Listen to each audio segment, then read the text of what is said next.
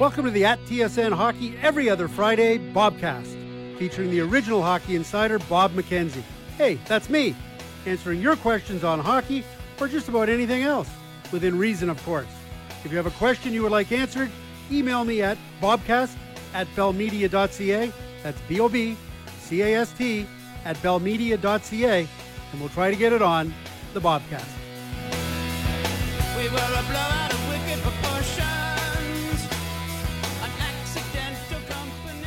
Hey everyone, and welcome to season three, episode number 12 of the At TSN Hockey Bobcast.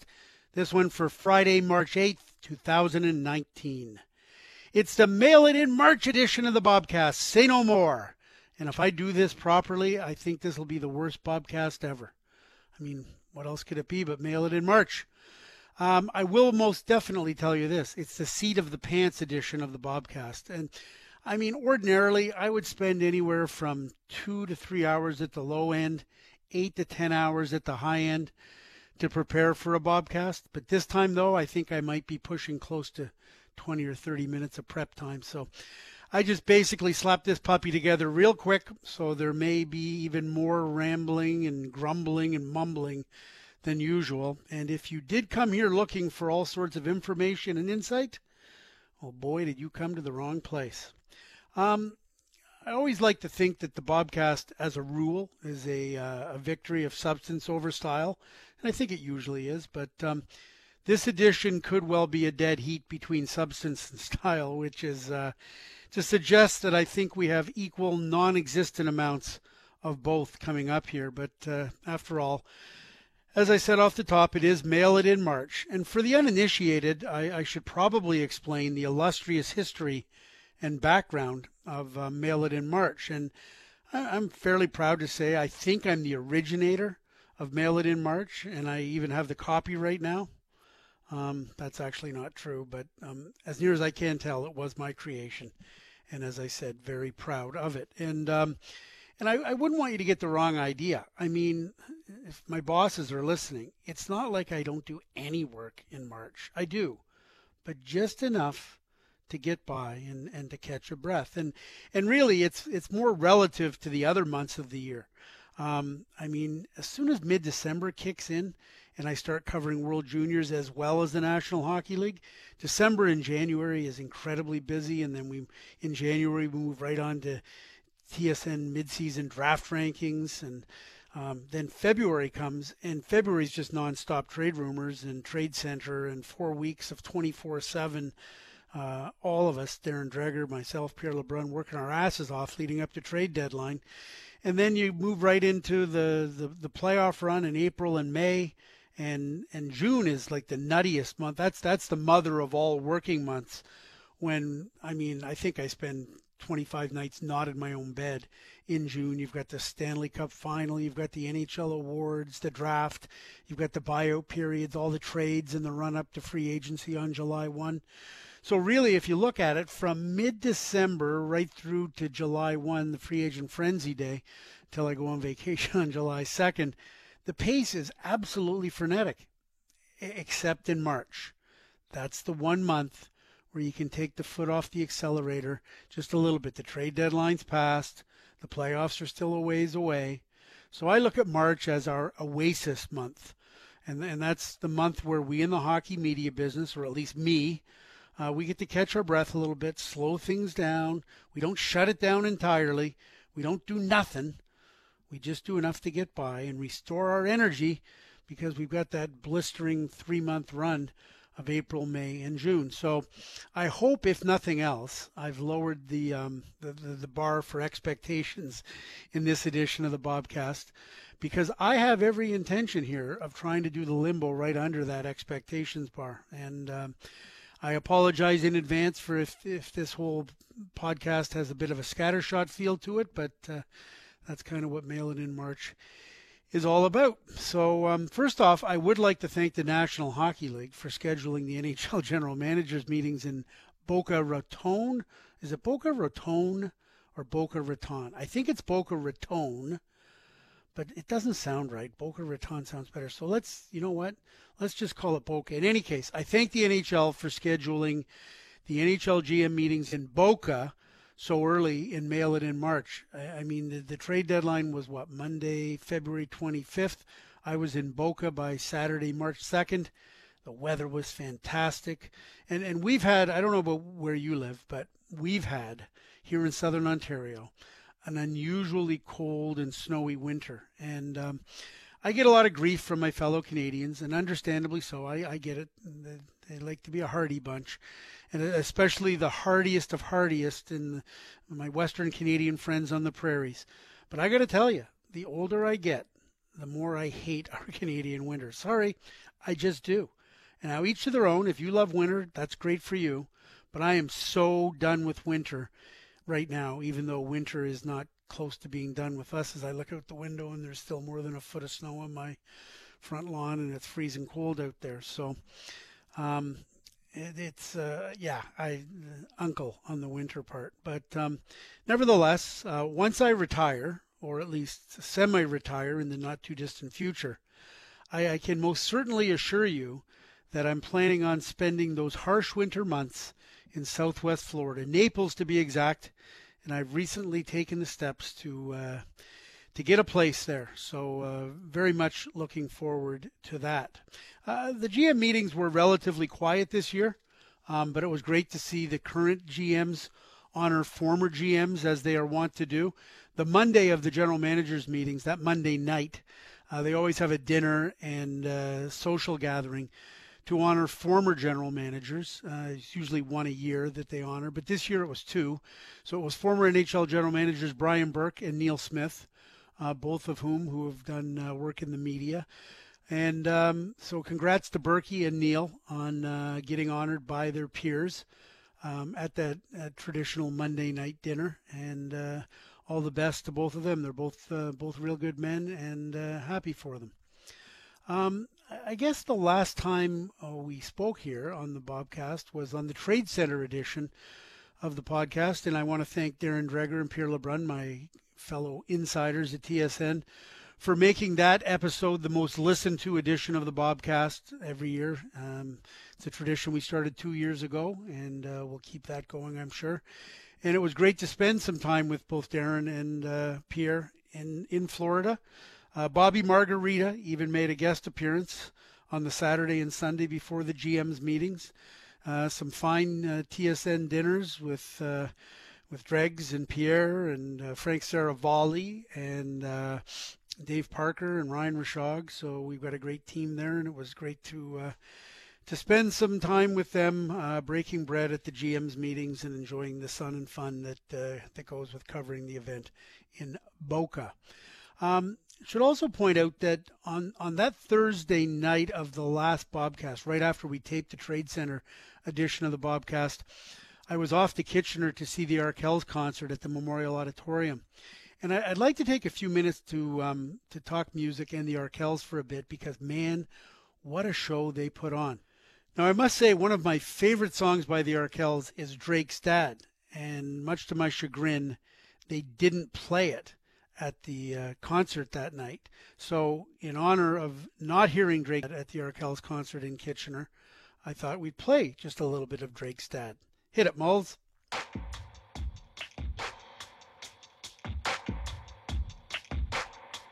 We were rolling down Beale Street in the Tennessee summer heat. I can't say it's a land of free, but I tell you the booze runs cheap. And then we met dad. Told him we came from Hamilton. He said he knew a Canadian girl who had a thing for Americans. And all the girls back home will tell you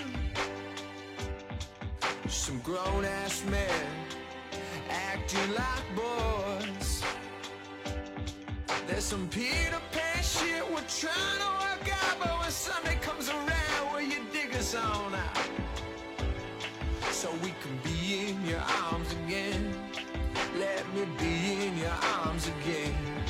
Because I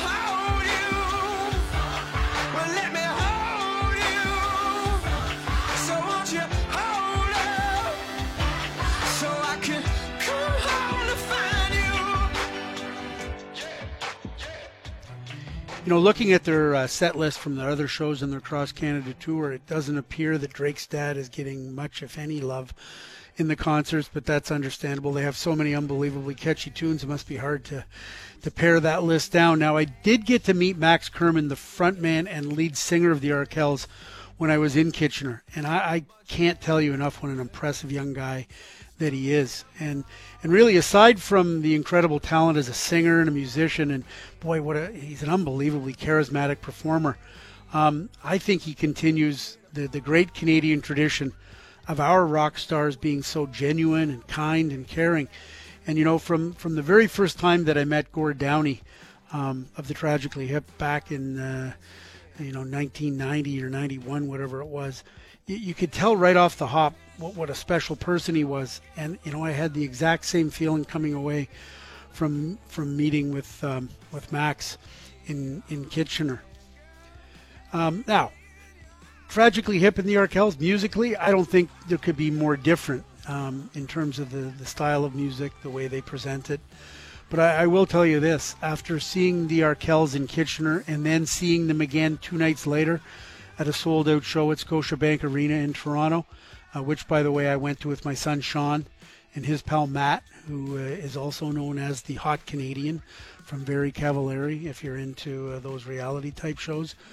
Um, I do feel as uh, like a, a, baton of sorts has been passed from the hip to the Arkells, and that is a really special Canadian band that has a special relationship and, and synergy um, with with their audience. And funny enough, at the Arkells concert, I ran into Mike Downie, that would be Gord's brother, and Mike was there with his kids at the Arkells show, which was very cool to see Mike and Mike, of course, is carrying on Gord's inspired work with the Chanie Wenjack Fund and, and trying to promote true reconciliation between Indigenous and non Indigenous brothers and sisters. So it was great to see Mike. Um, I haven't seen him for a while. And, um, and, and you know, when, when you go to a Tragically Hip, when you went to a Tragically Hip show, um, you, you could feel the connection between the crowd and the band. And it, it seemed like every person there knew every word to, to like every song. And I don't know how to explain it. It was almost as if there was a, a tangible intangible, if that makes any sense, between Gord Downie and the crowd and and between Gord Downie and the guys in the Tragically Hip. And you know what? You could just feel that same sort of synergy in spades at an Arkell show. And um, the connection between Max Kerman and the crowd, the connection between Max and the guys in the Arkells. And and I when I was at Scotiabank Arena and, and Max and the, the band were kind enough to, to get me sort of an all access thing. So I was actually almost like backstage and, and floor level. And when Max would run out on the long runway, and they turn the lights on and he's singing to the and playing to the the crowd at Scotiabank Arena and the house lights kind of came up a little bit and you could just see how massive the crowd is and and how into the performance they was. I was thinking how cool it must be for Max who grew up in the, the college and Spadina area of Toronto, not that far away from Scotiabank Arena. And to be there playing to that sold out arena, man, it it's got to be absolutely incredible. It really gives you, a, it really gave me a feel of, of what it was like for a moment to to view it through a rock star's eyes, and um, it was a really riveting performance, uh, both in Kitchener and in Toronto. And and I, I think most Arkells fans, by by their standards, they would say I'm probably considered something of a Johnny Come Lately to the Arkells music. Now I've been aware of the Arkells for for many years and a lot of their great songs. And all of their music is terrific. But um, I've been really blown away by their two most recent album releases, The Morning Report and, and Rally Cry. They're both fantastic. And every song on each album is a winner. And I, and I would say this if you're not familiar with the Arkells, then I would encourage you to absolutely check them out. You will not be disappointed with by it. And if you are familiar with the Arkells, well, then I think you already know what I'm talking about. And for our many American listeners on the Bobcast, I should point out that the Arkells are touring the U.S. this month. They're hitting uh, Atlanta, Chicago, Detroit, Denver, Phoenix, San Diego, L.A., Portland and Seattle before the end of this month. So if you are in any of those locales, by all means check them out. Um, I really think these guys are next level and uh, are really going to take off. Should also point out that today, March 8th, is International Women's Day.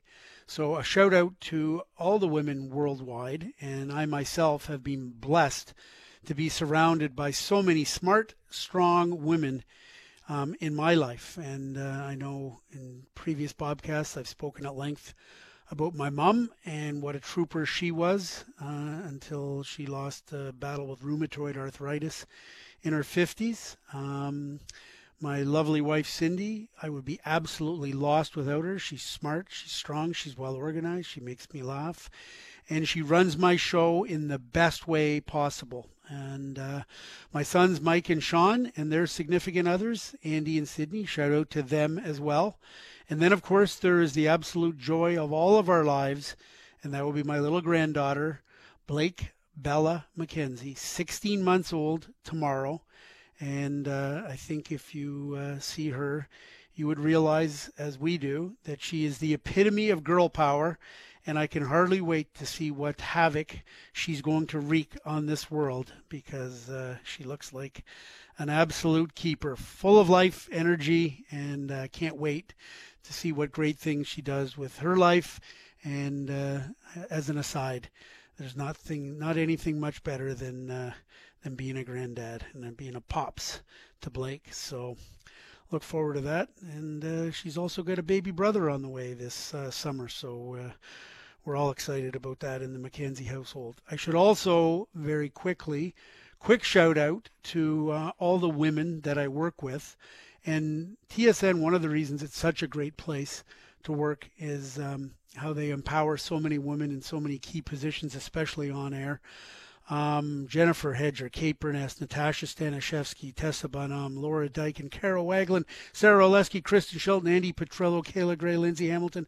It goes on and on and on. I'm sure I forgot so many of them, but uh, they are all so smart and funny and good at their jobs and uh, strong and independent. And uh, it's an honor to work with all of them. So, anyways, uh, happy International Women's Day uh, to everybody. All right, then, uh, let's get to some questions. Um, but in the spirit of Mail It in March, only easy questions and only those that require zero research and can be answered off the top of my rather large head. Okay, first one. And the subject says, Happy Mail It in March. You want to know how you get your question on and mail it in March? Put Happy Mail It in March in the subject. That's how. This one comes from Travis in Akron, Ohio. Hi, Bob. Congratulations. You've made it. Mail it in March is finally here. So I was hoping to pick your brain on two non traditional NHL questions. First, has there ever been serious consideration about teams having the long change for the first and third periods rather than just the second period? I think this could add some scoring to the game. Right now, the percent of goals scored in the second and third periods on average is about even, roughly 35% which is surprising when you think of how many goals are scored in the last five minutes of a game with empty netters and teams in full press to tie games. So one would think that adding the long change element would really bump up third period scoring and potential for late comebacks. Thoughts? Second, and an even dumber question, could you ever see an alternative professional hockey league being successful the Hurricanes owner Tom Dundon investing in the Alliance of American Football got me wondering this. Not necessarily a competitor or a partner with the NHL, just a different league that starts, say, in mid June and finishes their season in October or November. Thanks for taking the time to indulge in these silly questions and for the regular wine recommendations. Enjoy Mail It in March and let's go Penguins. That from Travis in Akron, Ohio. Well, Travis, let me see here. Um, on the uh, the long change question, it's funny you should mention that because I know that when they were looking to try to bump up scoring there, it used to be when they were playing the four on four overtime, they um, they they kept the uh, the teams in the same end as they would as if they were starting the game. And then the NHL said, "Yeah, you know what? Let's treat it as okay. First period, you get the home change. Second period, you get the long change. Third period, you get the home change. Overtime, you get the long change again. So they did do that for overtime to try and bump up the uh, the outcome results in uh, in overtime, so they don't get to as many shootouts. I don't believe they've considered it for the first and third period, but I think you're right. The long change does present some enormous headaches for coaches, and it does get teams caught sometimes. Um, so yeah, it, uh, it's surprising they haven't done that, but uh, point well taken by you. As for the second and even dumber question, as you pointed out, I will answer that in a moment after I read the next question from Ahmad, aka Pharmazies, who says, Hi, Bob. Big fan of yours and was honored to get a photo with you and James Duthie at the World Junior Tournament in Vancouver. You guys are class acts. My question Do you think the NHL will ever, ever take a page from the NBA and put on an NHL Summer League tournament featuring all the game's best young players and prospects? Why not put it in Vegas? Would be a hockey convention with fans, players, and management from around the league in one place. The hockey would be great, and legends would be born. Thanks. That from Ahmad. So we have two similar mail it in March questions from Ahmad and Travis. And um, what I would say to that is, I sure as hell hope not. Uh, summer hockey sucks. um, and I say that with all due respect to people who put their kids in summer hockey. But I, uh, first off, get on my mail it in March soapbox. Um, play if you've got kids playing hockey, find another sport in the summer. It doesn't need to be hockey, hockey, hockey, hockey, 12 months of the year. Go play lacrosse or baseball or soccer or something. Let them play golf. Let them go fishing, swimming, cottaging, whatever. Um, they need a break from the game. So um, that about that.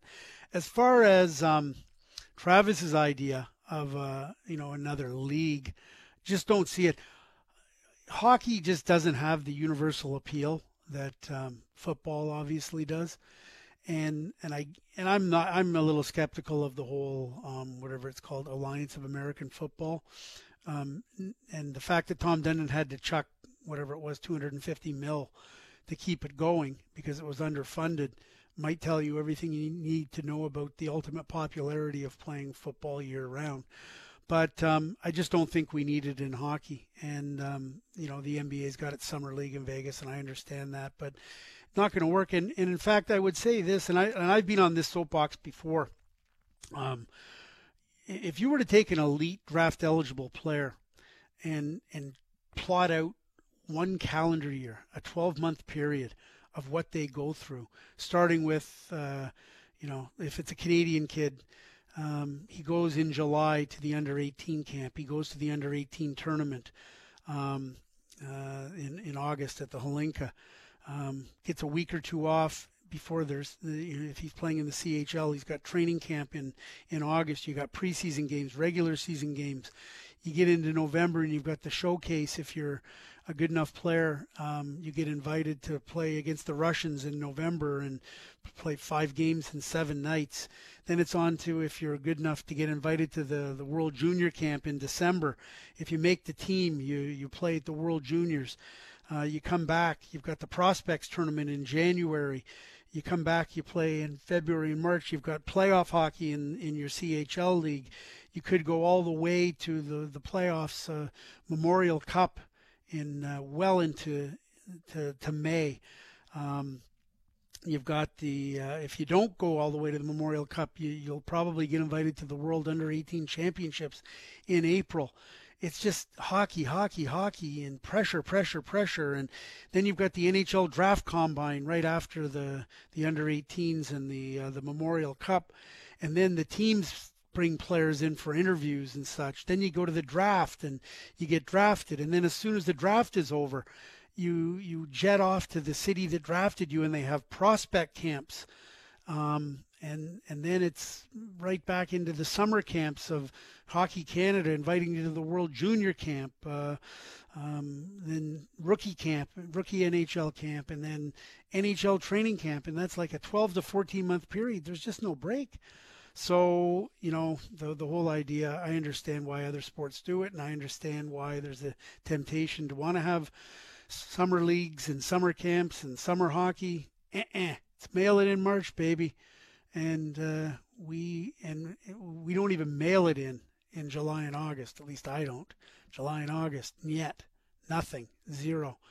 And in fact, I'd like to see more levels of the game try to find a you know a four week period where everybody just says enough. No transactions no business being conducted nothing. Just shut her right down. Everybody needs a break because it's 24 7 the other 11 months of the year. Well 10 months of the year for me but 11 for everybody else that doesn't take a two month vacation in the summer. Okay uh, next question. Dear bob Sorry for such a simpleton question. And then in brackets, he hashtags it mail it in March. I love how the mail it in March thing is catching on. It's got a momentum, it's got a life of its own. Uh, anyway, sorry for such a simpleton question, mail it in March. But when players reach a thousand games played in the NHL, does that include playoff games or just regular season? I've always been confounded by that. Brian in Pensacola. I also love that Brian in Pensacola, Travis in Akron, Ohio. Um, we've got people from all over here on the mail it in March bandwagon. Um, yeah, I believe that the official recognition for a thousand NHL games, when they traditionally get the uh, silver stick or whatever it is that they hand out, the, the, the memento that the teams or the league hand out to them, it's for regular season games played. Um, whatever reason, um, regular season games are kept separate from playoff games, and uh, it's the regular season games that seem to uh, count the most. Um, even though you can't ignore, obviously, those regular season, uh, sorry, those playoff numbers. Uh, next question, and this this even warms my heart even more. The subject line on this email sent on Monday, March 4th, from Benny is "Mail it in March." The Swedish edition. Hello, Mr. McKenzie. First off, I'd like to thank you for your excellent podcast. You are touching on so many different, important, and maybe not so important topics in the pod. I like that. That was complimentary. Very gentle way of saying you talk a lot of BS, maybe not so important. Always very interesting and always with a thoughtful reasoning. Uh, we have only had a real good NHL coverage in Sweden the last 10 to 15 years. Now, with the possibility to watch games on demand, uh, at reasonable local time and follow Canadian and U.S. hockey writers through the internet and Twitter, it is much easier to read about Swedish players in a non Swedish biased way. I'm a 41 year old uh, and a Philadelphia Flyer fan. It was the tragic death of Pelle Lindbergh that made me a fan of the orange and black. But it wasn't until the days of the Legion of Doom that I started to follow the team more frequently in the ways possible back then. Now to my question questions. Who are your favorite all-time Swedish players? Pick how many you like, and preferably pre-2000. Do you have any favorite Swedish player moment moments? Who was the first Swede that made a real impression on you? How big was Börje Salming? Can we Swedes really imagine how big he was, or are we disillusioned? Do you have anything else you would like to add about Swedes in the NHL? I hope you can read and understand my not so perfect English spelling and grammar. Best regards, Benny from Västerås, Sweden. Benny, your English spelling and grammar is better than my English spelling and grammar, so no problem there. I love the fact that, as I said, Brian in Pensacola, Travis in Akron, Ohio. Not sure where Ahmad's from, but um, I guess he's probably from Vancouver because uh, he got his picture taken with us during the World Juniors. Uh, and now Benny in Västerås, Sweden. Um, really cool that everybody's on the Mail It In March bandwagon and giving me such easy questions uh, for this Mail It In March edition of the Bobcast. Okay, let's uh, tackle some of these. Uh, love the Swedes. My favorite all time Swedish players, I think you hit it. I was a Leaf fan growing up, and, and I started to fall out of love with being a Leaf fan um, in the uh, the late 70s, early 80s, as I always like to say. The combination of Harold Ballard owning the Leafs and me getting into journalism and going to journalism school in the late 1970s um, was uh, was my cure for being a Leaf fan. Leaf fans get mad when I say my cure for being a Leaf fan. Nevertheless, um, but I was absolutely blown away by Börje Salming my goodness, and I've I think I've mentioned this before, but um, when you use the word warrior in the context of a National Hockey League player, I don't know that there were any bigger warriors or greater warriors than uh, the guy they uh, uh, said was a Viking, and that was Börje Salming. Man, he put up with so much abuse. You can't even. I don't think fans today can even imagine what hockey was like in the 1970s with the Broad Street Bullies, and and the stuff, the intimidation, the physical harm they tried to inflict on Börje Salming and Inge Hammarström um, back in the 70s was absolutely incredible. And and Börje just was he just rose above it. He had the heart of a lion, uh, one of the most courageous players I've ever seen play the game. And even when I see him now, I'm blown away. He's he's such an impressive. He's a big man, and and he's got such a weathered face and the scars to go with it, and and he just looks like such a Viking warrior. And uh, so he was uh, for me probably my biggest introduction to Swedes, and uh, that's a good introduction to have. I, I, think the next guy that came along that that sort of took a page out of um, Börje Salming's book would have been Peter Forsberg and I was uh, blown away by by Forsberg, the level that he played at, the impact that he had on the game, but just how hard he played and um, how smart he was and skilled and all of those combinations. So um, those would be the two that jumped out at me.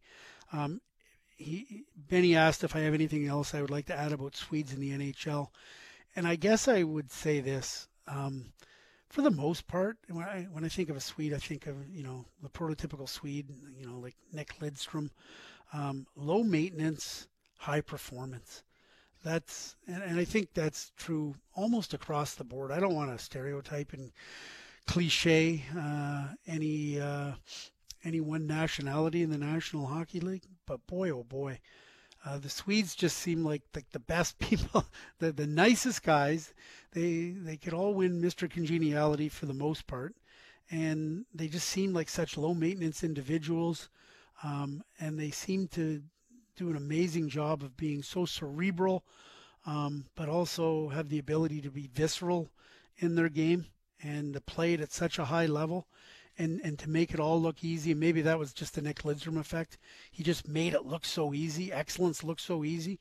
But for whatever reason, and, and whether it's John Klingberg or Erik Karlsson or any Oliver Ekman Larsson or any of these great Swedish defensemen that we've come to see over the years, um, and you know Henrik Lundqvist, just class and the way they carry themselves, uh, tremendous. So there you go, Benny. I hope they did a suitable um, tribute to uh, the Swedes in the National Hockey League and uh, Sweden in general. It is the Mail It In March edition of the Bobcast, but we do have to pay the bills. And therefore, it's time for, you guessed it, Untuck It. And since it is Mail It In March, I'm going to uh, mail it in here and simply read the advertising copy that was supplied to me uh, when Untuck It so uh, graciously came on as uh, an advertiser and sponsor on the uh, the Bobcast. So here we go. Hey guys, it's never a good look when you untuck a long, bulky dress shirt. That's why Untuck It makes shirts specifically designed to be worn untucked. A casual shirt that's not too long, not too short. Untuck It shirts are a go-to for any occasion, from casual to dressy. With more than 50 sizing options, every guy can find the perfect shirt. Go to untuckit.com and check out all the new arrivals. Use the promo code BOBCAST for 20% off your purchase. Visit Untuckit at their brand new first Canadian retail store in Sherway Gardens or shop online anywhere.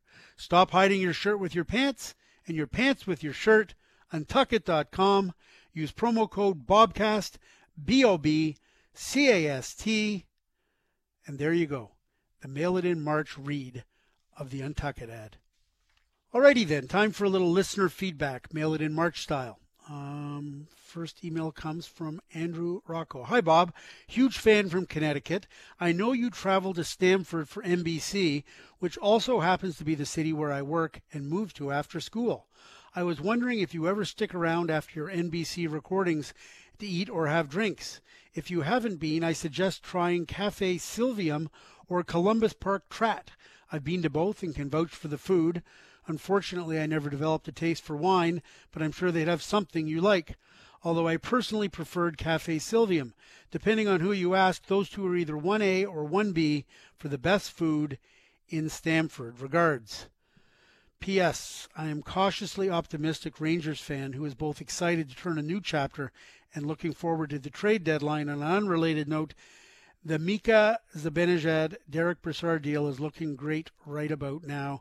That from Andrew Rocco. Obviously, Andrew sent this listener feedback in prior to the trade deadline, and um, the Rangers, of course, um, made their moves, traded Hayes, traded Zuccarello. I know some Ranger fans thought they should have got more, but uh, the rebuild is on. And yes, uh, Zibanejad is playing fantastic hockey for the Rangers, so that was a great trade for Jeff Gorton and company. Um, now, as for Stamford, Connecticut, um, yes, you are correct. I do go to the NBCSN studios that are there. Fantastic studios, I must uh, add. Um, but I spend actually very little time. My normal routine for um, going down to the NBC games on Wednesday is that I fly out of Toronto on Wednesday morning, fly into LaGuardia. I check into a, an airport hotel close to LaGuardia and uh, do a little work, prep for the show. Uh, NBC sends a lovely car service for me, picks me up at the hotel near LaGuardia, uh, takes me up the 30, 40 minute drive up to Stamford. I go in, do what I have to do, a couple of hits in the pregame show, first intermission, tape a hit for the postgame, and then I'm on my way back in the car service to uh, my hotel uh, near LaGuardia. And the reason I don't spend time in Stamford, very simply, is if I woke up there on Thursday morning and had to get to LaGuardia, I'd have to deal with the uh, rush hour traffic from Connecticut into the city, and uh, don't need that. So uh, stay at an airport hotel, uh, grab a shuttle or an Uber, and I'm two minutes away from LaGuardia, and I'm back home as quickly as possible on Thursday morning. But thank you for the tips on uh, where to eat or drink in Stamford. I will file those away on occasion if I do happen to uh, spend an overnight in Stamford. Okay, uh, next comes from Chef Jonathan Collins, and Jonathan's not too happy with me. Hi, Bob. Tuned in to listen to your latest Bobcast. That will be the Trade Center edition. Um, anyways, tuned in to listen to your latest Bobcast for the first time and was disappointed to hear profanity in the first 60 seconds, uh, where I happen to say, God damn. Um, cheers, Jonathan. So I apologize, Jonathan, and I, I sincerely mean that. I I try to use the podcast and be authentic, and for better or for worse, I am known to um, to curse now and again, and I realize that's not for everybody, and so I do apologize that you were offended by it.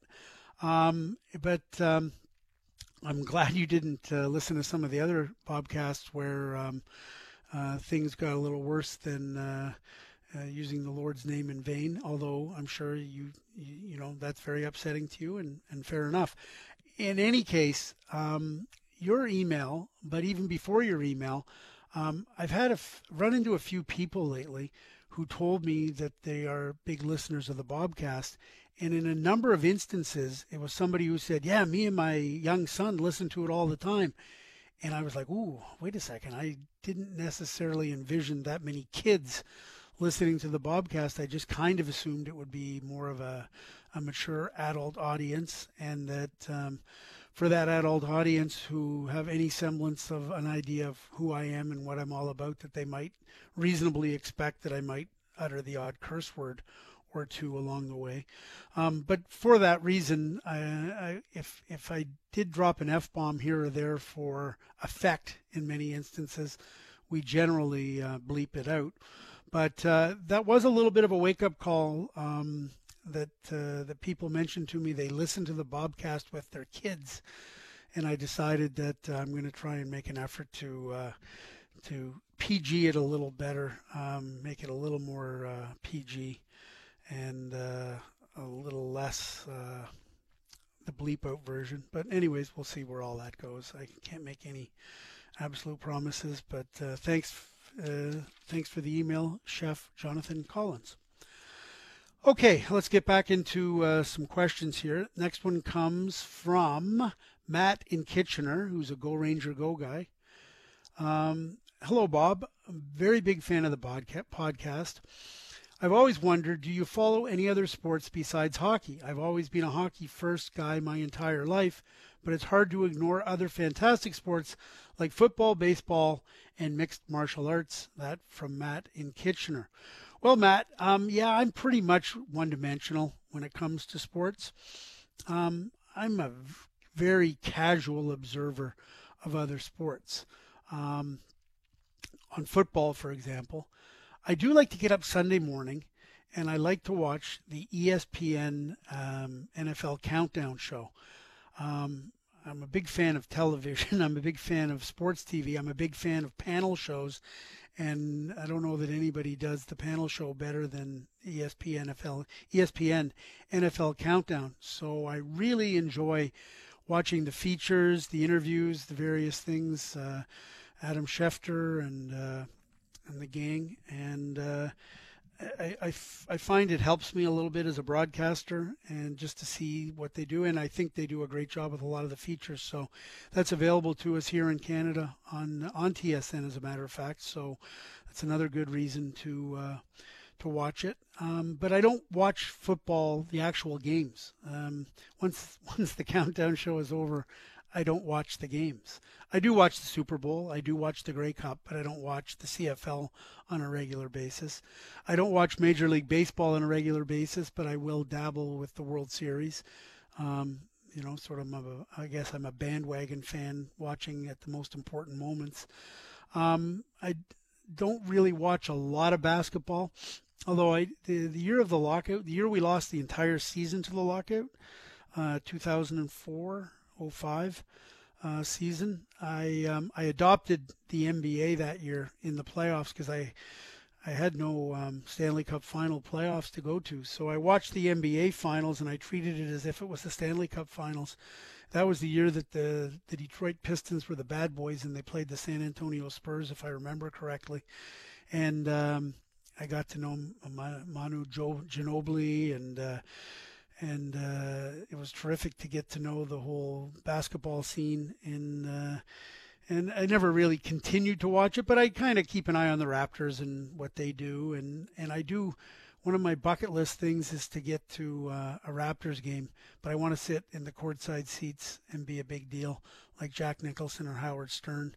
And uh, so I'm gonna have to go to TSN and see if I can wrangle uh, uh, courtside seats for the Raps at some point, but I'm really just a bandwagon fan for those other sports. I, I will tell you this: I did go to one of the one of the great sporting events I went to was UFC 100 in Las Vegas, and I want to say that was July 11th, 2009. And the reason I know that is because it was my son Sean's 20th birthday, and for his 20th birthday it's kind of goofy. You got to be 21 to. You're supposed to be 21 to get into the casinos and partake of all the things in Vegas. But um, Sean was 20, and uh, we went down to that, and it was fantastic. And and that's that that will also stand as the record for the most I ever paid for an, a sporting event as a fan, and because uh, it was pretty damn close to uh, a thousand bucks um, per ticket, U.S. dollars, um, for UFC 100. That might have been at the zenith of uh, UFC, and uh, that was uh, it was a great card. Uh, that was Brock Lesnar and, and Frankie Mir. Uh, George St. Pierre fought Thiago Alves.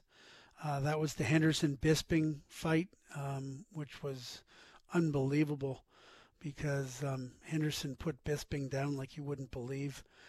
Um, so yeah, that was uh, that was a pretty special night, and uh, um, as I say, I'm I'll occasionally do a, an MMA UFC um, pay per view, depending on the fight. Um, I'm not a rabid fan for it, but um, uh, I do somewhat enjoy the gladiator sports, as bloody as they might be. And uh, for somebody who preaches against head trauma, it's kind of ironic, if not uh, hypocritical, that uh, I'll do that. But um, on those particular instances, those guys know what they sign up for, and they, they go into it eyes wide open. And uh, anyways, it's uh, when you start looking at the list of sporting events that I go to, um, those would be some of them. Um, U.S. Open tennis, I've been to on two occasions. I absolutely love the U.S. Open. Uh, fantastic. Uh, nothing better than a day at Flushing Meadow uh, for me. Uh, full day of, of watching the the smaller courts and then getting on to Arthur Ashe or the Grandstand Stadium and checking things out. So um, I absolutely love watching tennis on television, but uh, even better to spend a day at the uh, the U.S. Open. So that's kind of my list of uh, non-hockey related fandom, if you will. Oh, by the way, one footnote on UFC 100 back in 2009, I forgot to mention. Jarome Iginla, um, who obviously just had his uh, number 12 retired by the Calgary Flames, he was at he was at UFC 100 um, his seats were better than mine. He was pretty close to ringside. and actually, I think you know what? I, I have to I'll have to check with Noodles, Jamie McLennan, when I go into the studio again. But I'm pretty sure Noodles was there with him, um, or with a group of guys. In any case, um, I remember seeing Jarome Iginla fairly close to ringside. I was a little further away, even though my tickets uh, cost a lot. Sean McKenzie, you owe me. Um, okay, let's uh, move on to the next question. This one comes from Larry Eloy or Eloy. Okay, uh, Winnipeg Jets fan. Hi, Bob. Did you think when you started in journalism that you would have had the career that you have? Have had. What was your TSN turning point when you were able to say to yourself, "I've made it"? Also, if you have time, give us a breakdown of your career, of where you started and where you go to now. I remember you from the hockey news days and one last thing, go Jets, go. Well, Larry, um, let's see. TSN turning point. Yeah, there was an actual TSN turning point for me, and it was the 1991 World Junior Championships in Saskatoon. And it was the first World Junior Championship that TSN had the rights to. And me being involved in that broadcast was my own personal TSN turning point. And it was also, for many, in many respects, it was the turning point for the network too. Um, the network really seemed to take off after that. I should point out, TSN started in 1984. It actually started on the Labor Day weekend, and what I remember about that is there was a Canada Cup tournament, um, both in Toronto and Montreal, and um, TSN launched that weekend. And um, but the the World Juniors in '91 was, as I said, TSN's first World Junior, and that's when they. It, I don't know. There was a certain synergy between TSN and the World Juniors that year, and everything just kind of took off from there for the network. And me personally, I I started doing work in around 87, 88 at TSN. A little bit of this, a little bit of that on NHL broadcasts. Nothing too substantial and initially, as editor in chief of the Hockey News, I was on something called the Hockey News Television Edition. That uh, uh, the Hockey News bought time on TSN, and they had a half-hour magazine show that was hosted by my pal Jim Van Horne. And as part of the deal, I had like a mandatory 90-second segment, and I was god awful in it. But that's another story. But anyways, I started getting a little bit of you know, can you come on this show for a few minutes here or there? Um, in the late 80s. And in 1990, when TSN got the rights to junior hockey games in Canada, the CHL, um, Scott Moore and Paul Romanuk um, were producing that show on TSN and were uh, kind enough to ask me to be the color commentator on the junior broadcasts. And so I started, that's when I started to roll out and do more stuff at TSN, but it was after the 91 World Juniors when I kind of felt like I got acceptance at TSN as a TSN personality or on air person. And um, my work really kind of escalated at TSN after that. But I always had a full time job um, in, in newspapers. Um, and to Larry's question about the breakdown of where my career, I, I went to journalism school at Ryerson in the late 1970s. Uh, graduated in 79. Started at the Sault Star in Sault Ste. Marie, Ontario. Uh, was there for a couple of years covering junior hockey. Came back to Toronto, uh, worked a little freelance at the Globe and Mail, some copy editing shifts at the Globe and Mail, and was fortunate enough on June 1st of 1982 to be named editor in chief of the Hockey News. I was only 25 years old at the time and uh, was way over my head, but was lucky enough to get that job. And from 1982 to 1991, I was the editor in chief of the Hockey News. While I was editor in chief of the Hockey News, I started doing some of the TSN stuff in the, the late 1980s, and that just continued to escalate. In 1991, I left the Hockey News and went to uh, the Toronto Star as a hockey columnist, and um, and then in 1997 went back to the Hockey News in a writing position for three years, and um, in the year 2000, I left newspapers and basically um, was full time in the uh, the broadcasting medium, mostly at TSN. Um, but I also did work back then for ESPN, and of course now I do it for NBC. As far as your your question, Larry, of um, when I was able to say to myself, "I've made it," I've always had. You know, I don't know that there's been a moment where I've said, "Oh, I've made it." Um, I didn't ever want to take for granted what I had going for me and I probably always lived in fear that any of this could end any time. And so I think that's probably why I worked as hard as I did at both jobs, both in the newspaper world and then the broadcast world. And because um, I just thought, yeah, I might as well make hay while the sun shines, as my dad would say. Because uh, you don't know how long this is going to last. I always kind of felt like Cinderella that midnight might strike and the, the glass slipper wouldn't fit anymore. So I don't know if I ever had that seminal moment where I said I made it. But um, I certainly never imagined that when I started out um, that I would end up with the career that I've had. And um, very simply, I just wanted to be a hockey writer and didn't think much. I never planned on ever being in broadcasting. I never planned on being on television. I never planned on being that well known. Um, so um, it's all been uh, unbelievable, and I'm grateful for it all. And it's uh, I'm much closer to the end than the beginning, and uh, more on that later, I guess. But uh, um, yeah, so it's it's been a great ride, and uh, it ain't over. Okay, next question comes from Finland, a friend in Tampere, Finland, Jokke Nevalainen. I'm practicing my Finnish. I'll tell you more about that later.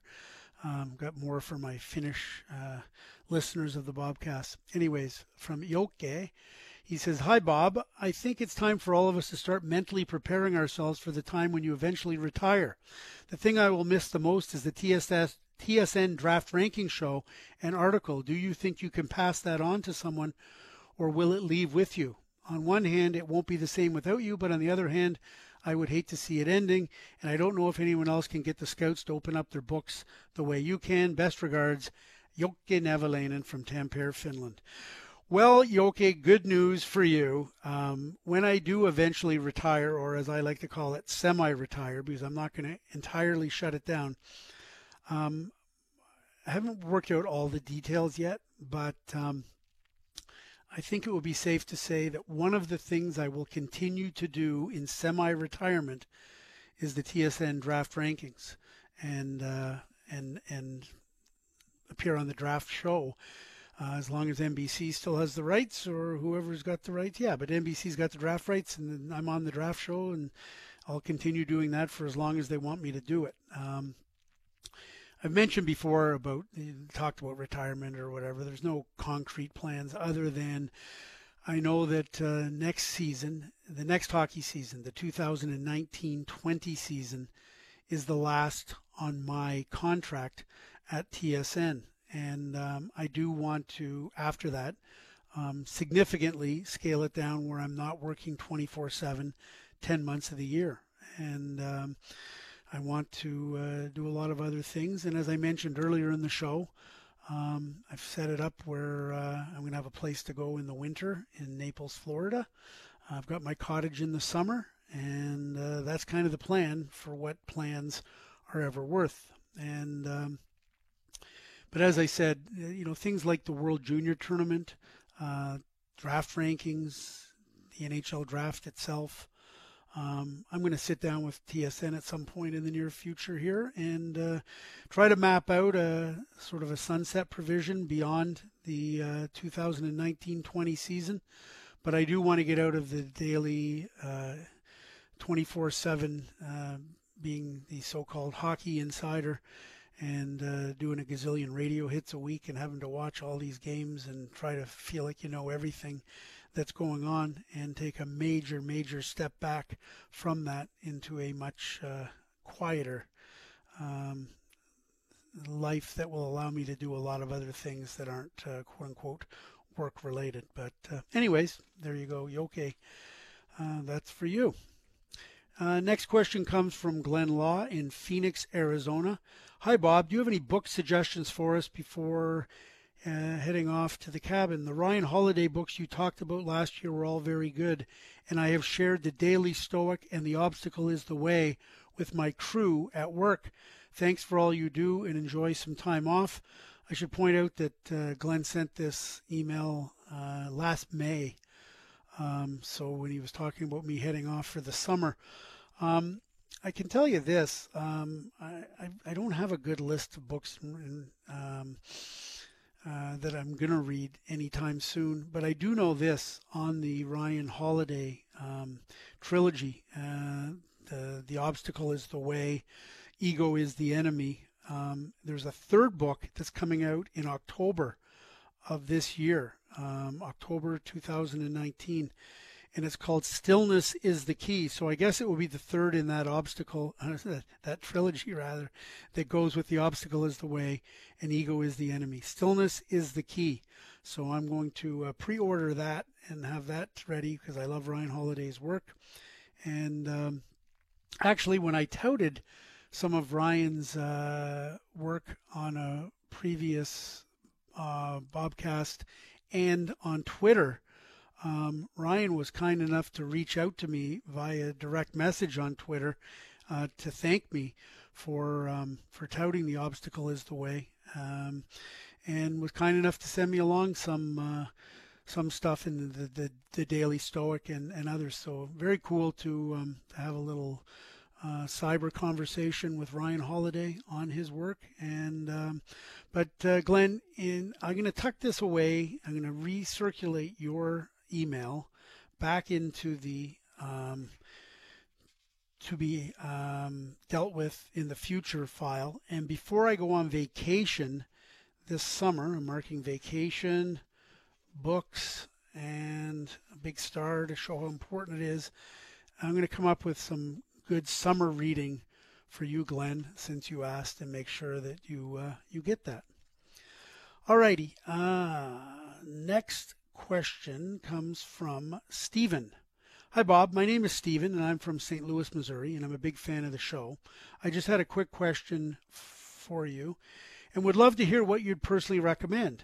Me and my fiance just got engaged, and I wanted to have a nice bottle of wine on our wedding day. And I, since I hear you call yourself a wine douche, I was wondering if there were a few different kinds that you would recommend. Thanks, you all. Thanks as always, and keep up the great work on everything you do. Best regards, Stephen. Well, Stephen, thank you very much. And as I say, relative to people like Matt Cauz and others, I know nothing about wine, but I'm trying and uh, I'm enjoying the journey of learning uh, and tasting and experiencing. So, you didn't give me any idea on a price tag. So, if you want to keep it lower end, I would just say go grab any uh, Amarone. Uh, it's a nice Italian Amarone. Generally run about 50 bucks, give or take 10 or 20. Um, but if you really want to do it up right, I mean, you know, you're talking about your wedding day. So you want to do something special. If, if that's not a special occasion, I don't know what is. So I would say go for the gusto and, and go for a bottle that's going to cost you a hundred or 200 bucks. And, uh, and spare no expense. Now, of course, if you um, if you want to do the champagne thing, then obviously Dom Perignon would be the way to go. Um, so that's a nice expensive bottle of bubbly. Um, but if you're going to go really high end, the, the, the Super Tuscans, there's three big Super Tuscans that are famous. One is Sassicaia, one is Ornellaia, and one is Tignanello. And they're all great, great, great wines. And depending on which um, bottle of it you get, which vintage you get, and where you're located, they're going to run you 100, 200 bucks. And uh, but I would highly recommend any of those. Now, if since you're an American and you're from St. Louis, Missouri, um, if you want to stick to Americans, then go for a big, bold California cab. And, um, you know, any one of these are fantastic. Silver Oak, Cakebread, Caymus, Inglenook, Chateau Montelena, Duckhorn, uh, Stag's Leap. So any of those big, bold Cali cabs, um, you know, a nice Ridge, Ridge Montebello cab, uh, those are all terrific too. So lots of choices there for you and your uh, bride to be. And congrats on the impending nuptials. And uh, I hope you enjoy your uh, your wine or champagne or whatever the case may be. All right, then that brings us to our final question for the Mail It In March edition of the Bobcast. This one comes from Richard, and fittingly, um, it's uh, Netflix related. The subject says series from Finland. I heard you mention you liked them on Toronto radio. You should check out Deadwind. I really liked it. Regards, Richard. Well, Richard, you're absolutely right. Um, I do like the uh, on Netflix the international uh, TV series.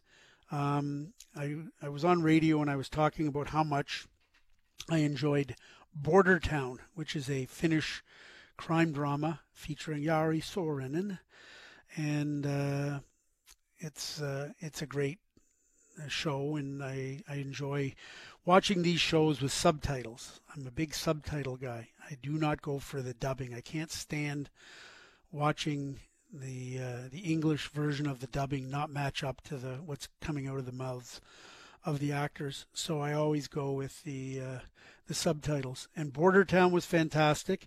And after I mentioned Border Town, everybody told me how good Deadwind is, and I just finished watching Deadwind last night. It is fantastic. Um, again, Finnish crime drama, police copper show in Finland. And uh, like all these copper shows, regardless of what country they come from, the uh, the hero in the show or the main character in the show is a severely flawed human being who um, who ultimately triumphs at the end. And uh, I thoroughly enjoyed the uh, Deadwind, and I'm really going to work on my uh, my Finnish I, I now running around to everybody saying kiitos, which of course means thank you. I also uh, know how to say no in Finnish, a, e i, a, um, which is uh, amuses me to no end that the Finnish word for no is a. And uh, Canadians would be in trouble when they go to Finland because all we ever say is a. People are just going to think we're saying no all the time. I know that uh, the word now in Finland is net, so um, I'm picking up little things along the way and uh, hope to be able to have a conversation with my uh, favorite Finnish hockey writer, Juha Hietala, um, at some point in my lifetime. I seriously doubt that.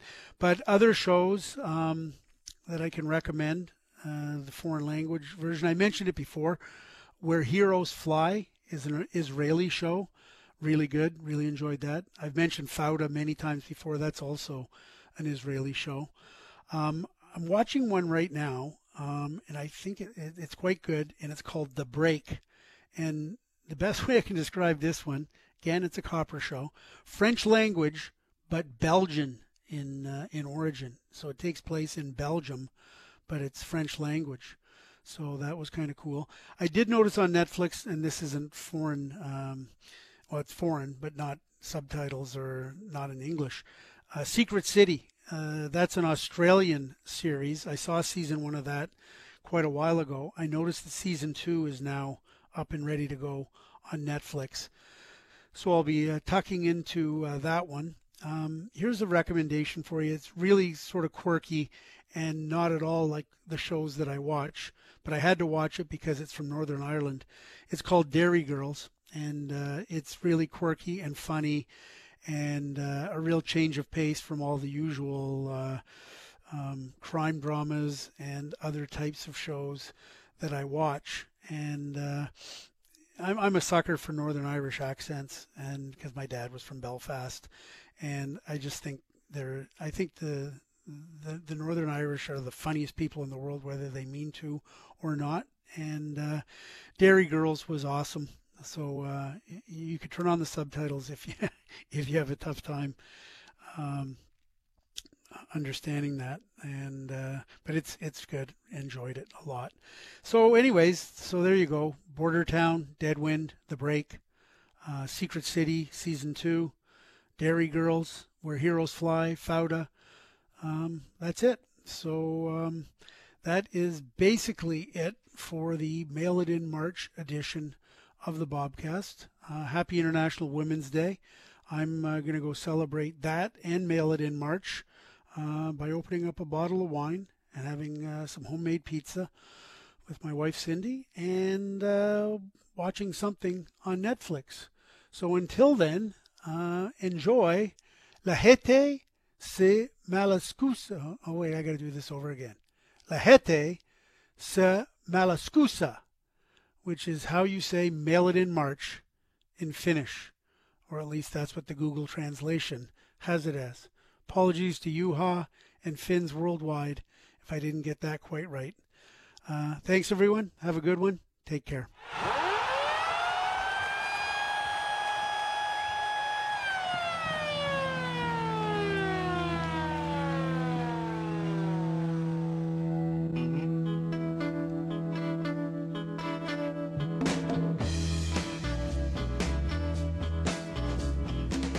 Okay, that's it for the At TSN Hockey Every Other Friday Bobcast.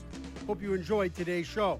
If you would like to submit a question on hockey or just about anything else, email it to bobcast at bellmedia.ca. That's B O B C A S T at bellmedia.ca, and we'll try to get it on the next Bobcast. Be sure to follow me on Twitter. That's at TSN Bob McKenzie. And for great hockey coverage all year round, follow the at TSN Hockey Twitter account and make TSN.ca your source for all things hockey, especially for the Tuesday and Thursday editions of Insider Trading with myself, Darren Dreger, and Pierre LeBrun. Thanks for tuning into the Bobcast. See you next time, and have a great weekend.